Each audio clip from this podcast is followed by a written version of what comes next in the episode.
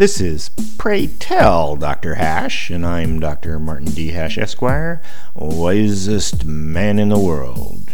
Because the competition just ain't that tough. And these are things I wish someone had told me.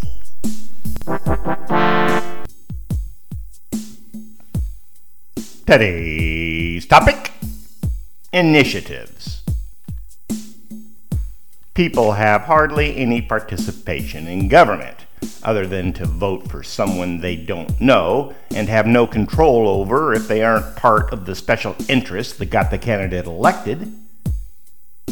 Initiatives are an astounding opportunity to have a say.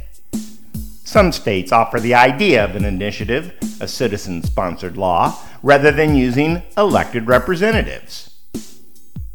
Mostly, initiatives fail to collect enough signatures to get on the ballot and the rest fail in the vote. But once in a while, it works, and there's a new citizen made law.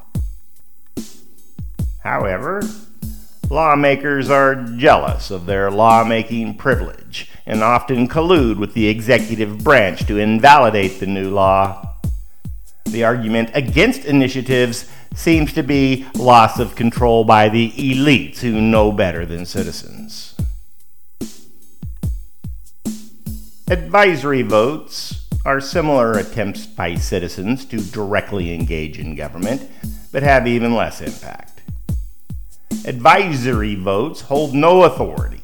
They are simply to gauge how popular an issue is, like building a sports center or new bridge.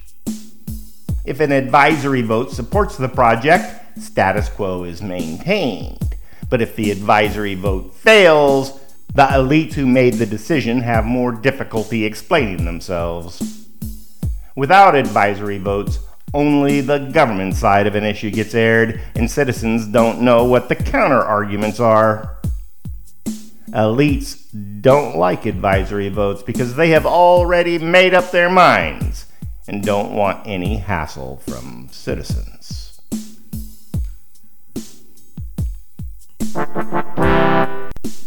More, see my website at martinhash.com.